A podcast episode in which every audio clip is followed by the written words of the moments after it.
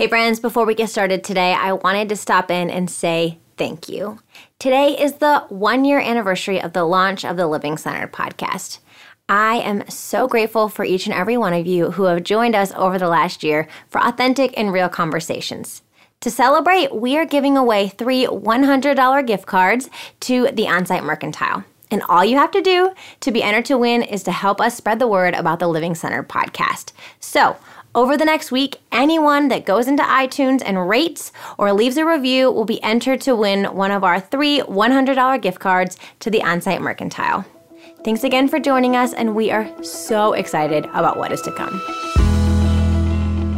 But then I realized that a spiritual, sacred relationship that is with intention to transform us, there has to be the rubs. There has to be the things that get to us. And the truth was, my work was letting go of control and trusting. I've heard, you know, from many teachers, we are wounded in the context of relationship, we are healed in the context of relationship. But you can't really heal the deep, most core issues unless you've got somebody get close enough to actually activate those deep core issues.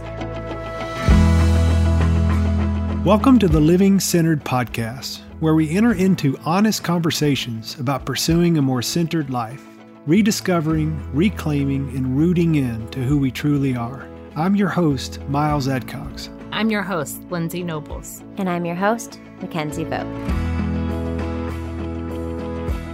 Hey everyone, we have got a real treat for you today. Best known for her role as Blair Warner on The Facts of Life, today's guest, Lisa Whelchel, is a pure delight. Whether you know Lisa because of The Facts of Life, or maybe you watched her on Survivor, maybe you've read one of her books, maybe you've watched a Hallmark movie with her in it, uh, or maybe you know her now as a sought after life coach. Either way, I know you're going to love this conversation. Lindsey and I chatted with Lisa at the end of last year and got into a really awesome conversation about the art of letting go. Letting go in parenting, letting go in our careers, letting go in relationships, and for Lisa, especially letting go in our spiritual journeys. Lisa shares a lot in this conversation about her personal journey with faith and how exploration, curiosity, and letting go led her to releasing the strict beliefs that kept her disconnected from herself and her most important relationships. Throughout this episode, Lisa shares a lot about her journey from a spiritual perspective as a Christian, and I think we can all learn from her story. As a reminder, Onsite is faith inclusive, and we welcome and celebrate all belief systems and worldviews. I know that this episode has something for absolutely everyone, and I can't wait for you to get to know Lisa a little bit more. So fun to have Lisa with us today. I met first met Lisa gosh, probably a decade ago, I had watched Facts of Life growing up. And so meeting you was just both starstruck and struck by how like normal and real you are. Um, and so, so fun to continue to get to know you and be friends with you and talk to you today. Yeah, yeah, it has been really nice to uh, just continue that uh, relationship once I moved to California and to see you grow in so many ways. Yes, definitely growing these uh-huh. days. this is officially the last interview. I have been stacking them with Lindsey, but this is the last one before she welcomes baby Bean and is off for about three months. And we get to have her back after that. But we're so excited. Yeah, well, I'm so glad I slipped in under the wire. I haven't picked an official name, so we've I've been calling him Little Bean and Baby Bean, and so poor, poor kid's gonna get stuck with that regardless. You know it. You know it. That's I love it. Lisa, how many children do you have? I have three kids. They are 29, 30, and 31. And I had them in 90, 91, and 92. So back to back to oh, back. Wow. Which means I had wow. three kids in diapers and three toddlers and three I homeschooled them this homeschooled them so three grade and then three teenagers yeah, three of then braces, three oh, in cars, golly. three in college, and now and then bam, bam, bam, they flew the nest, and now they are delightful adult friends. And one of them's given me a couple of grandbabies. So fun. I love that. And the both, the, all three of them have given me three more wonderful children. Oh, I love that. I think that's such an interesting transition. I think we've been talking before we started recording of you were saying uh, teenage hormones help the like empty nest stage and that transition from parent to friend. What does that look like? That feels wild to me. Yeah, you know, it really requires a lot of intentionality to to change and let go. Uh, actually, it, it's not unlike uh, the very first book I wrote was called Creative Correction, and it was a book for parents of kind of a child rearing book for parents of elementary school kids. My kids were 9, 10, and 11. I wrote the book because my oldest son had ADD, and none of the typical, the traditional child rearing methods were working with him. They just made things worse. And so mm. I just had to get creative. So I came up with, uh, you know, hundreds of different ways to, you know, to parent other than go to your room, you know. But then when my kids became, the hormones showed up, None of that was working either. And it was really hard to let go of, well, I'm the parent and I say so. Or, you know, well, if you don't do this, this is going to happen. If you do this, this will happen. You know, all of those things, none of that worked. And uh, especially with the first kid, I think you learn the hard way. And it's what I needed to realize oh, you know what? I, I, I can't just keep on treating him like he's a mm. kid. And I think the same is true when they when approaching empty nest. At that point, it's another layer of okay i've put as much as i can into them now it's they've got to learn life is going to be their mother yeah. life is going to be their teacher and i have to stand back and sometimes that means you know, watch them make what I would consider mistakes and learn the hard way. But what it has done is once I have really let go, uh, it's really opened up just such freedom for friendship and, and, and awe of who they are and watching them become. But I couldn't do that if I hadn't really been able to realize different seasons require different ways of being with our kids. Mm. Yeah, for sure. I when I was reading more about you right before this, I remember that you had been on the Mickey Mouse Club. So you were sort of recruited into this Hollywood life from Texas at 12. Is that right? That's right. Uh huh. Yes. And so it just made me curious about, and then listening to you talk about your son just made me curious about what, what were you like as a kid? and then how was that shaped by being sort of pulled into this celebrity culture? Mm-hmm. Well, those are very, very linked in that I was a rule follower, a goody two shoes. I was afraid of my own shadow. I didn't want to mm. do anything wrong, say anything wrong, think anything wrong. And I was already kind of that way until it, even before I became a Christian. And I became a Christian at 10. And then that just added a whole nother layer of now God is telling me who I need to be, how I need to be, what I need to think. So I really in some ways let go I, I, of who I authentically was because I was I believed it was mm. bad and wrong. So I really needed mm. to perform and behave in a way. You know, what would Jesus do?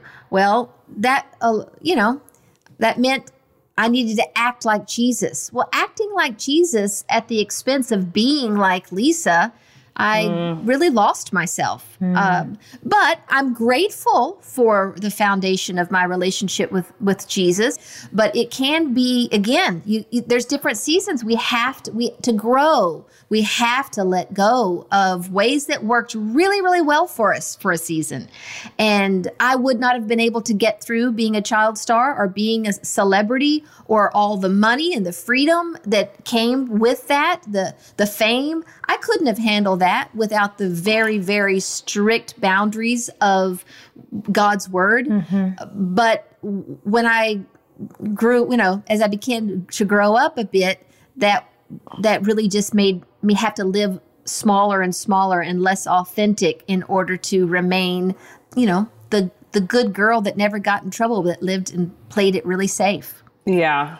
Yeah, gosh, so much of that resonates of just I, the the fear of sort of acting out. I remember I was I was that kid. I grew up in uh, the Christian church as well, and so I, I remember anytime there was like any opportunity to like pray that you could secure your salvation, I was praying it. I just had so much fear that was driving my behavior and um, definitely had as i got older to reconcile like who am i and what do i believe and who is God? You know, is he yeah. this person that I should be so afraid of? Right. Yeah. And fear really does keep us safe, mm-hmm. but it it's not compatible with freedom or really living fully. Yeah, I Wow, that's good. I was thinking um, we were doing an interview earlier today, and the person said, What helped you survive doesn't always help you um, survive. At some point, it often stops working if we're not growing and letting go and um, leaning into growth. And so I think even in that element, I loved how you honored, like, hey, this kept me safe. It kept me grounded in a in a situation that could have been really chaotic. I think if you think of other people um, who have had a similar trajectory as you, they've not ended up in the same place or in the same amount of safety. And so I I do think I love how you honored that, but then also saying I had to let go and figure out who was I, not at the expense of this.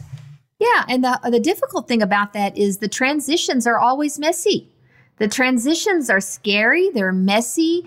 Uh, we mess up, we make mistakes, we, we learn the hard way. And if we don't really have a really deep belief that we can trust our heart and trust God and trust His love, then we're not going to be able to to make that leap to the next to you know to the next season, the next way of being. Yeah. So, what sort of catalyzed your journey, you know, where you started to realize that you were living more out of fear than in, out of freedom? Yeah, man, so many things that kind of all hit at once. Um, actually, Richard Rohr was my gateway drug. For so many So I was of about to say so many of us and so many people on this podcast. They're like, well, Richard Rohr. yeah. Yeah. So Mike Hyatt gave uh, recommended the book Everything Belongs, and I remember reading. I think in the first chapter he says something about evolution. It was like, oh, I shouldn't be reading this book. What? And so it was like really dangerous to be reading such a book. But I thought, okay, well, I'll just kind of go on because Mike recommended this and I trust him. But I had never, it had never crossed my mind that everything belongs. No. Right. You have to be good. You have to be right. You have to be kind, pure, you know, all of those things. There is, it's, it, it, it doesn't belong and, and it hadn't belonged in my life. I had learned how to repress and cut off and perform and act and do all kinds of things to deny that those were parts of me. And then, of course, it as pretty much everything goes with me, I learn it in my head first, and then unfortunately, then I have to actually experience it for it to Yeah. actually become uh, my being rather than just my knowing or, or my knowing in my in a being way.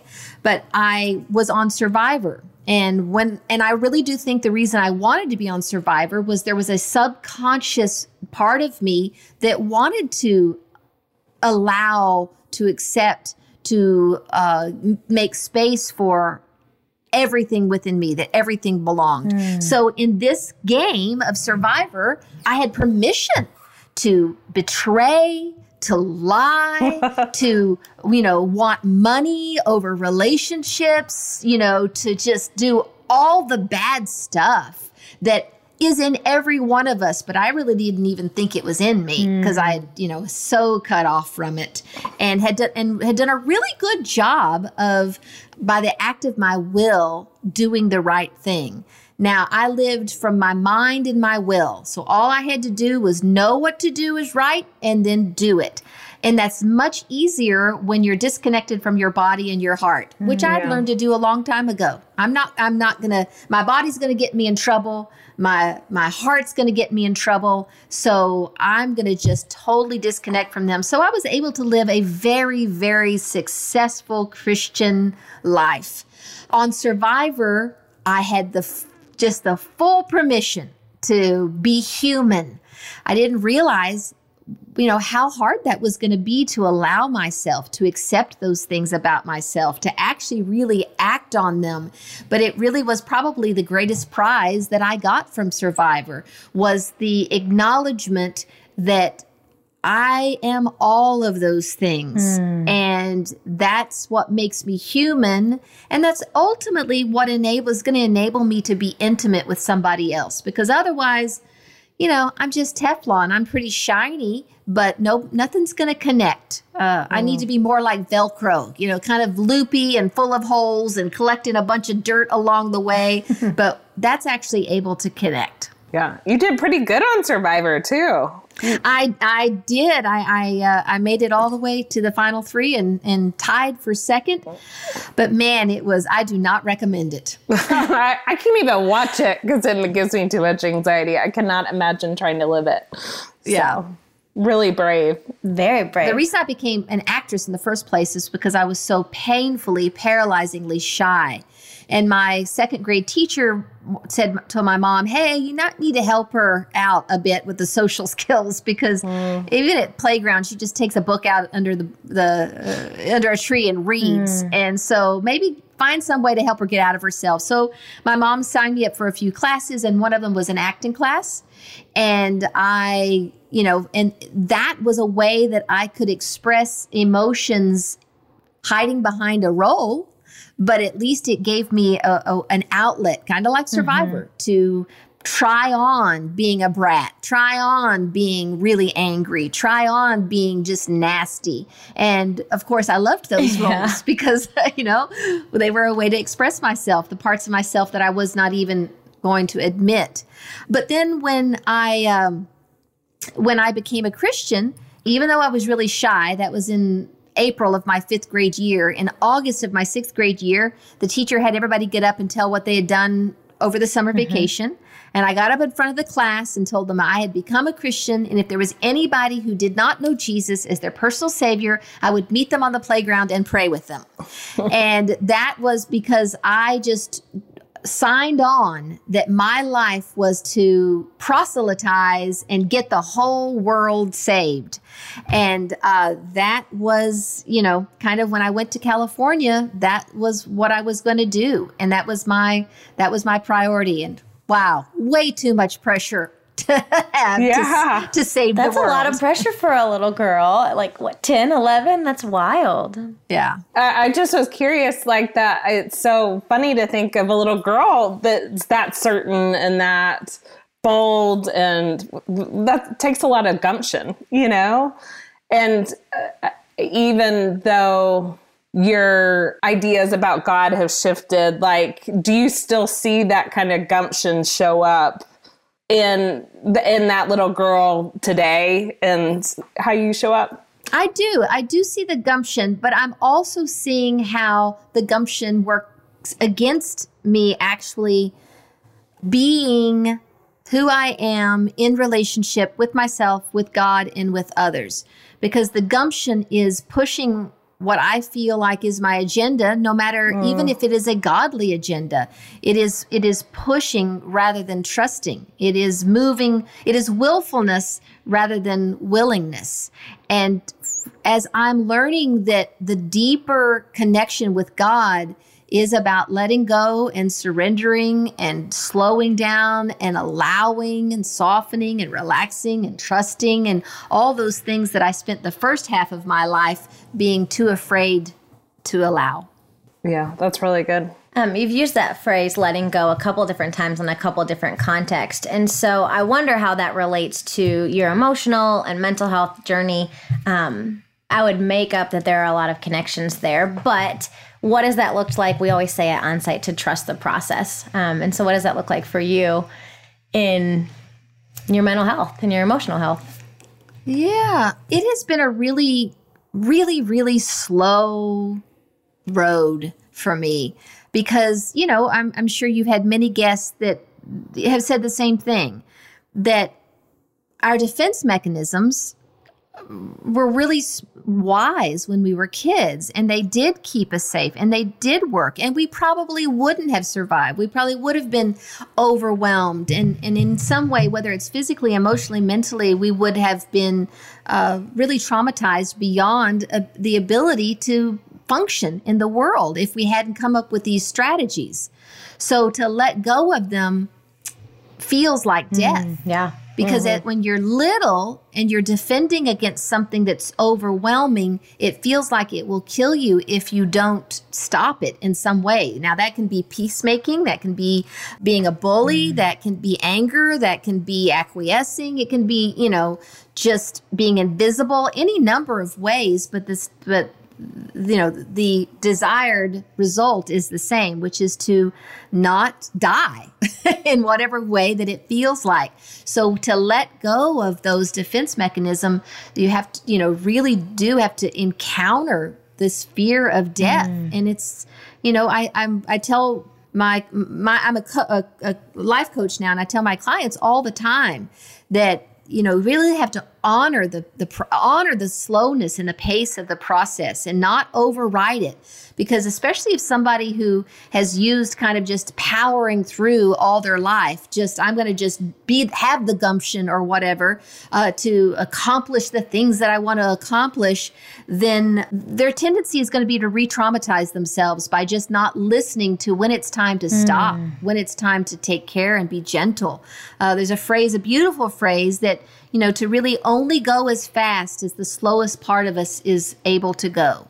And that's um, beautiful. That's hard to to really listen to because we want to accomplish and get there. We want to heal. We want to grow. We want to transform, and we apply the same w- things that worked to building our ego to allowing our ego to disintegrate, and that actually doesn't mm. work.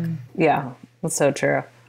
I'd love to hear more about your life coaching. What got you into that and what do most people like go to a life coach for? Yeah.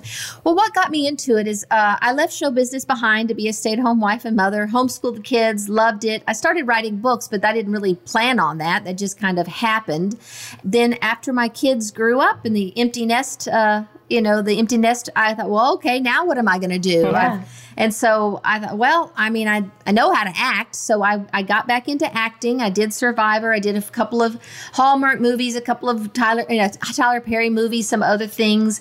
But then it just got to the point where I just did not enjoy mm. it. And uh, it really came to a head when the president of Hallmark, where I had done three movies for them, they had all been very successful, but they didn't hire me again. And finally, my my manager was like, "Hey, this doesn't make sense. What's going on? Her movies are successful, getting great ratings. Why aren't you going to hire?" And they said, "Well, we really want uh, leading ladies who are younger and fitter."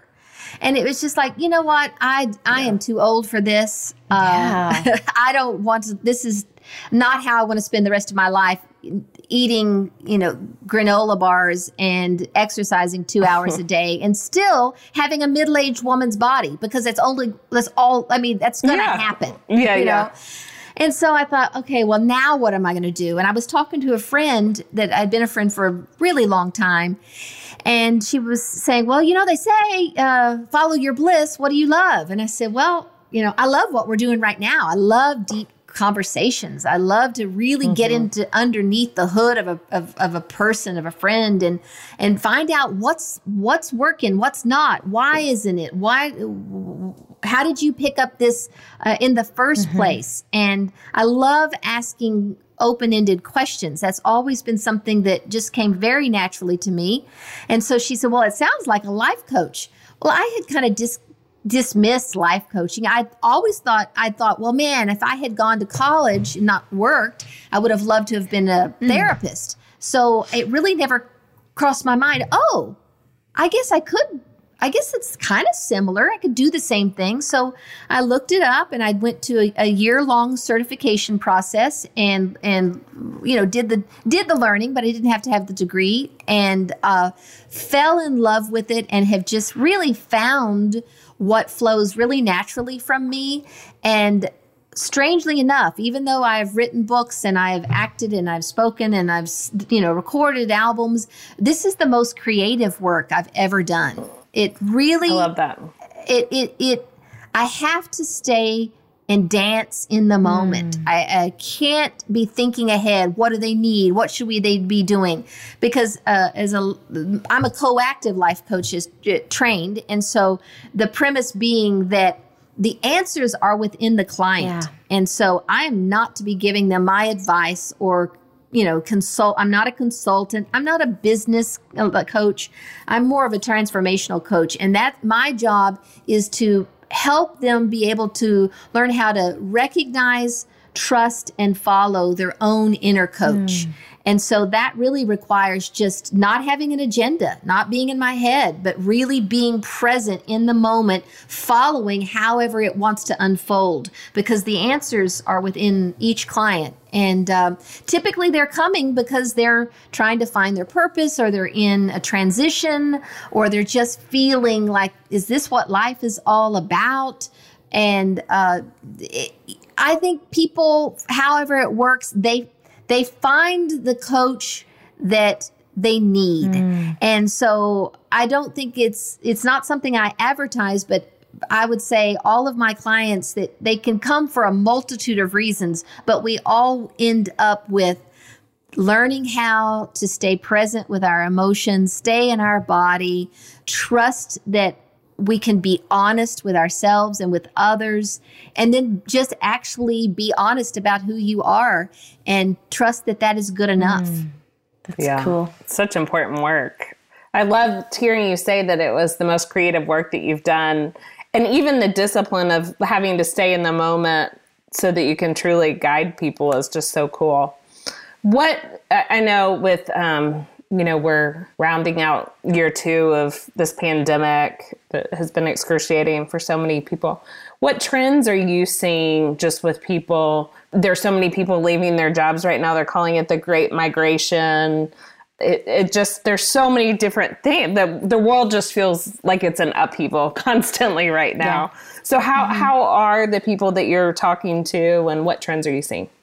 Well, I'm seeing that um, the the coaching sessions are going much much deeper, and um, people ask me what's the difference between a life coach and a therapist, and and just the oversimplification is that therapy is really let's look look in your past to yep. see what is uh, needs to be healed so that you can move forward, and a life coach is typically let's start where you are right now and get you where you want to go tomorrow.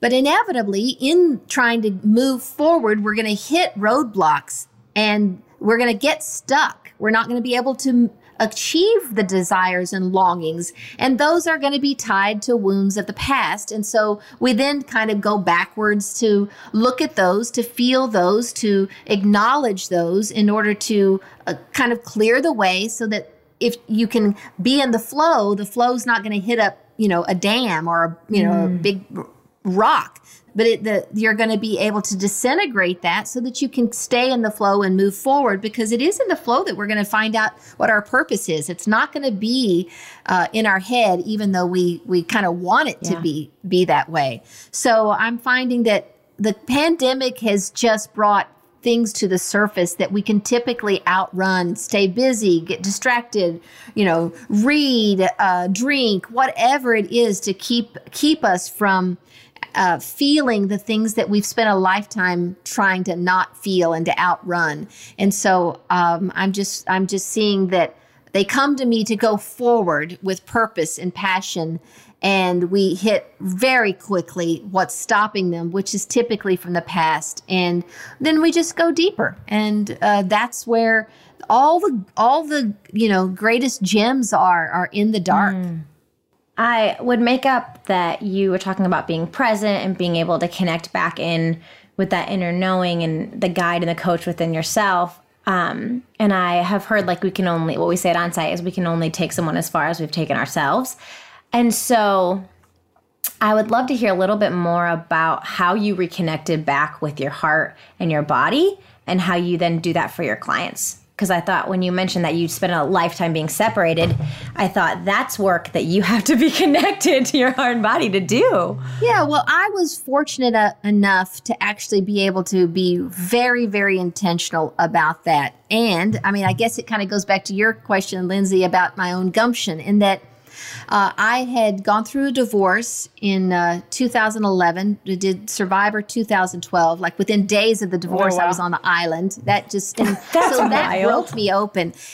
And the reason I wanted to be on Survivor uh, too was because I had um, I had read a book by Erwin McManus called The Barbarian mm-hmm. Effect, and it was all about really just living uh, undefended and in your body and not so much in your head. And I felt a calling to that, but there was no way I could do that. And so I, I met him for lunch and I said, Well, this is very attractive to me, but I have no idea how to switch from being in my head and in my will to being in my body and in my heart. And he says, Well, you can't purpose to mm. do that.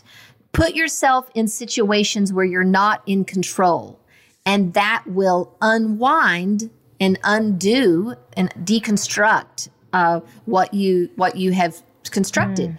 So I I've signed up for Survivor, and man, that was a a wrecking ball to my defended structure.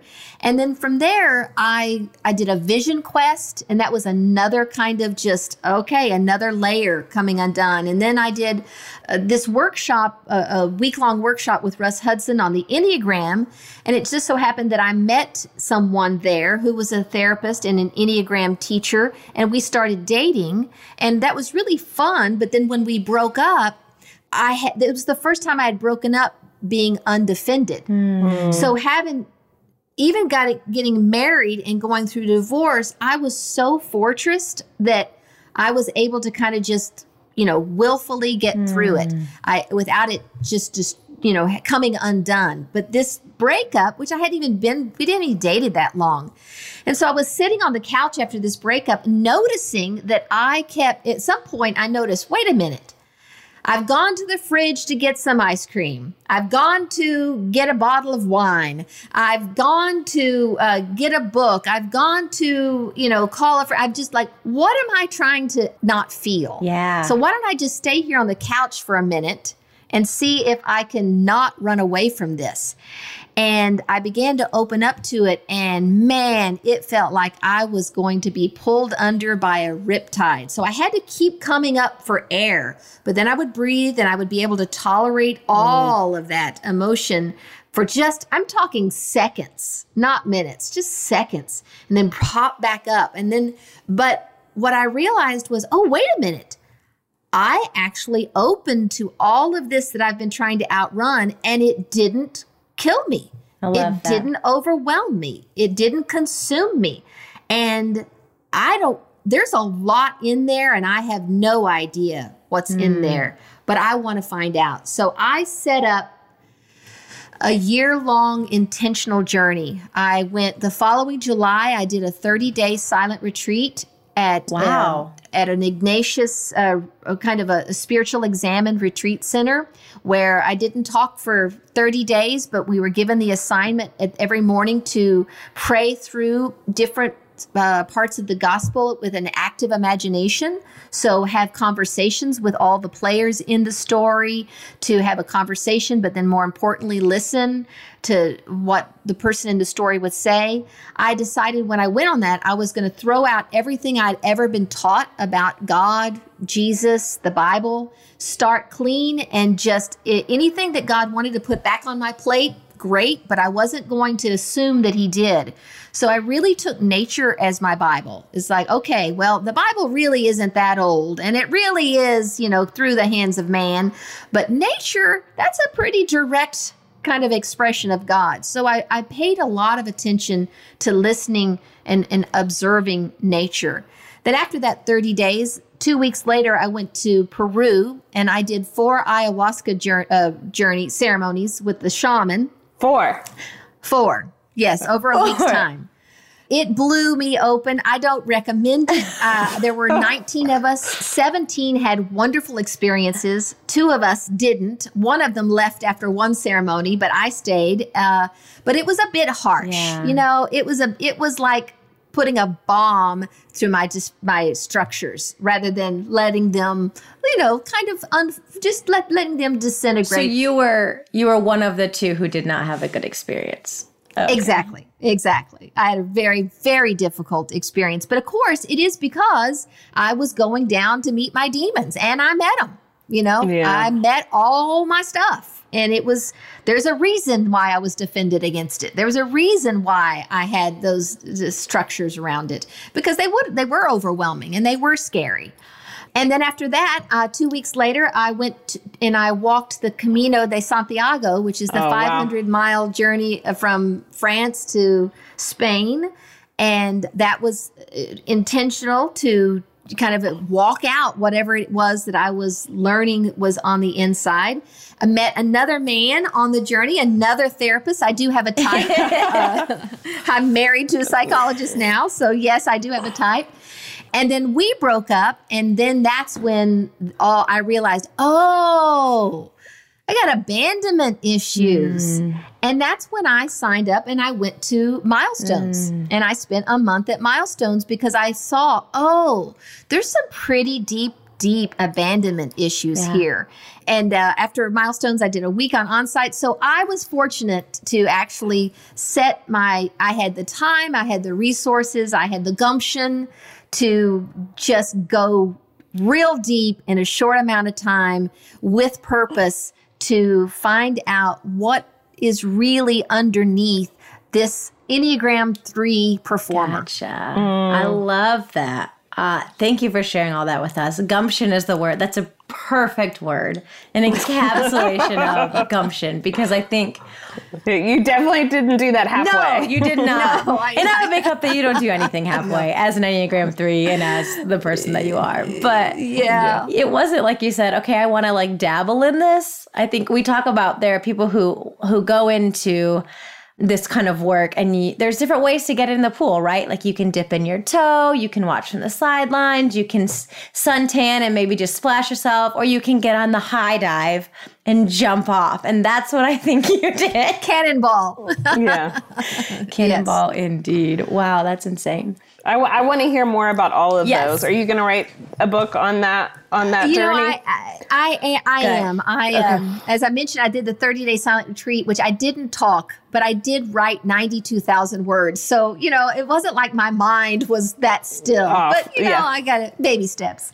Um, and then so and I have I've written all about the ayahuasca journeys completely, and and there was a lot that that brought up that um, and it was a lot that happened. And I started writing about the Camino, and then I, I, I met my husband, and I put the book aside. And uh, then the pandemic happened, but uh, actually, I am planning to finish it uh, beginning in, in, February. And uh, the, the, tentative qu- uh, title is uh, Questions with the word quest all in caps, mm-hmm. finding answers on a journey within. Yeah, I just so many of us won't have the time or the gumption to do all those things, but to be able to learn from you and your journey and hear the details and that sounds just enchanting. So i'm, I'm looking forward well, to that. I hope so. And i'm going to write it just as my story. My, my coaching practice is called contigo which means with you. Mm. and that's you know what? I don't have to have all the answers. I just have to be with you and trust that you have the answers and help you trust that you have all the answers. And i'll write the book the same way. I'm not going to try to teach anything. I'm just going to let invite people to come with me along my journey and see what resonates and what they identify. And if they pick up something, a nugget, then that resonates, then that's really simply anything that resonates is saying something that we've already mm-hmm. known. Mm-hmm. It's mm-hmm. just sometimes helps to have somebody else put words to it. I love that. You're um, on a daily basis helping your clients kind of like actualize their future and chase after that and figure out how to get there. Um, and you've shared that you're writing a book, but what are what else is Lisa going after in this season? I feel like there's a lot of richness of where you have been, but where are you going? That's a great question. You know, I have my own therapist, my own teacher, and I meet with weekly. And I actually just last week was saying that it wasn't until two, after all that year, 2016, mm-hmm. that I dared to say out loud, and this was scary to, to admit it. Richard Rohr says you got to go deep in at least one thing to actually connect to the depths mm. and not just dig these little shallow holes.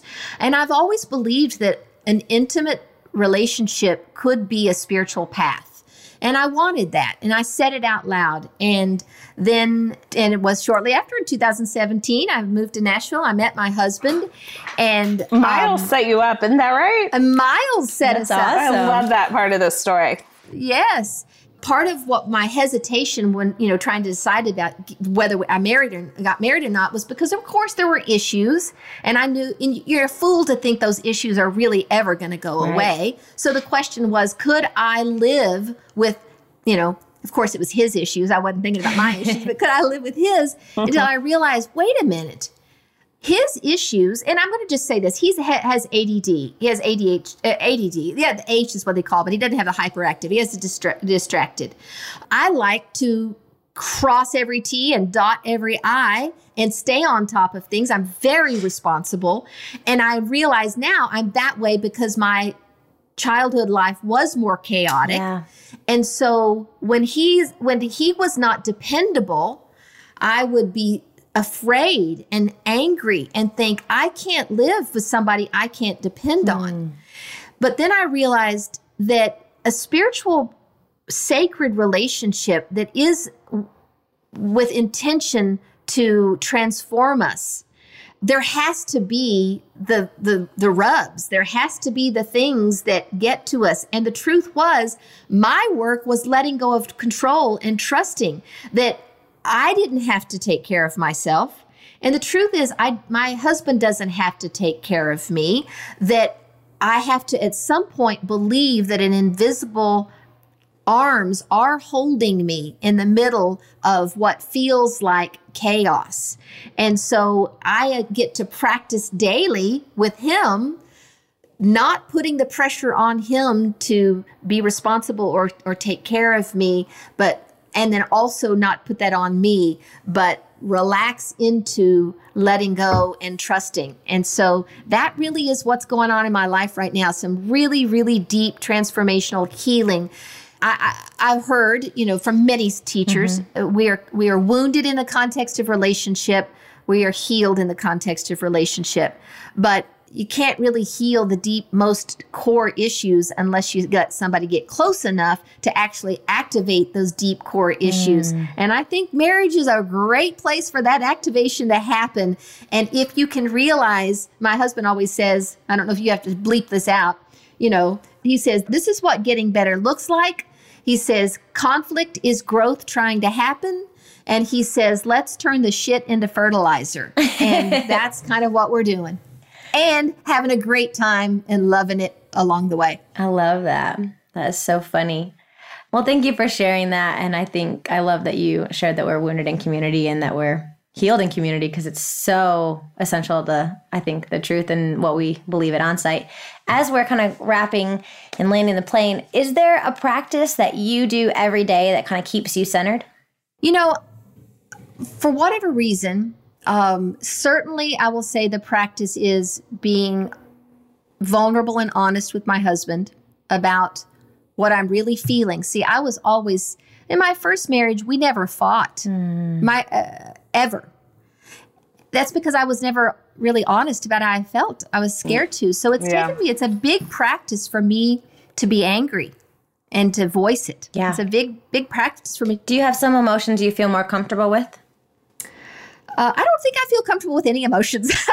I would prefer not to have them. You yeah. know, as the Enneagram 3, you know, uh, emotions are drag on the plane. It's one of the reasons I think Enneagram 3s can be so successful because when you don't have emotions pulling you back, you can just, you know, set your course and get there. And so uh, um, all emotions are difficult for me. Really, I merely have to be present and practice and vulnerable and brave to feel them.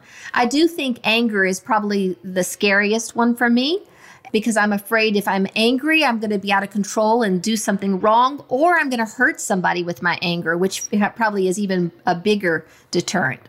But you know what? Longing and desire, those are also scary. Joy is scary. So I think, you know, that's why I say all all emotions are scary to me because I'm not in control when I'm actually feeling what I'm feeling. I I'm in control when I'm in my head and can choose how to react.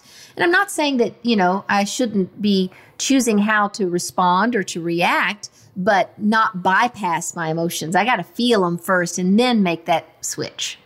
And then also I'll have to say that for whatever reason, my best time of contemplation or meditation is as I'm drifting off to sleep, or if I wake up in the night, kind of that hypnagogic state. Uh, it is when I am least defended and more relaxed. And so then that's when I'm able to really feel whatever I'm feeling and I stay present and breathe. And sometimes even things like, and it comes back to the whole being honest. Things come into my mind and I can pause long enough to question, oh, wait a minute. Is that what you believe because you've been taught and you've always believed that? Or is that how you really feel? Mm. I think there's so much I want to ask you about, but I am just so grateful for your time and uh, just leading us through your whole journey and your quest. I think that is a, a great word for it. So thank you for sharing a little bit of your gumption today. Yeah, well, thank you yeah. for inviting me. I've been very, very extremely grateful to Miles for many reasons, uh, not the least of which, of course, introducing me to my husband, but also the time that I had at yeah. Milestones and at Onsite and the experiential therapy that I experienced in both of those places because that's what I needed. I've been in therapy all my life. I've read books all my life. If I could have healed myself, I would have done it already. Yeah. I have the yeah. the gumption and the intellect and the you know the resources. I would have done it and I couldn't. Mm. I needed help and I needed to experience change, not just know and think about it, uh, about change and what I should be. And so I'm really grateful for, you know, the Living Centered program. Awesome. We're grateful for you. Thank you for listening today and for committing valuable time to share space with these powerful stories. Make sure you hit subscribe to get all of our inspiring conversations with these incredible people delivered directly to you. And if you found this conversation particularly impactful, consider supporting the show by leaving a review on Apple Podcasts or wherever you listen. When our emotional health is suffering, many of us begin to feel alone and overwhelmed. If you're in that place right now, we deeply encourage you to ask for help. If Onsite can support you in connecting the dots with one of our programs or other offerings, our admissions team would love to connect with you simply call 1 800 341 7432 or visit onsiteworkshops.com.